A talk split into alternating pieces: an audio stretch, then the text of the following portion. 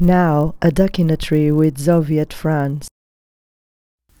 At Cold Norton, the walls of ruined cottages were alive with moving red fingers, and I beg your pardon. At Cold Norton, the walls of ruined cottages were alive with moving red fingers, and at Billerquerray, everything had shriveled and died, leaving nothing but a vast red swamp. I knew a terrible fear. I do it all again. The suggestion is that it's uh, Billericay. Billericay. From Brooklyn, Richard, I know nothing. Billericay, okay. At Cold Norton, the walls of ruined cottages were alive with moving red fingers, and at Billerquerray, everything had shriveled and died, leaving nothing but a vast red swamp. I knew a terrible fear. Billericay, Billericay.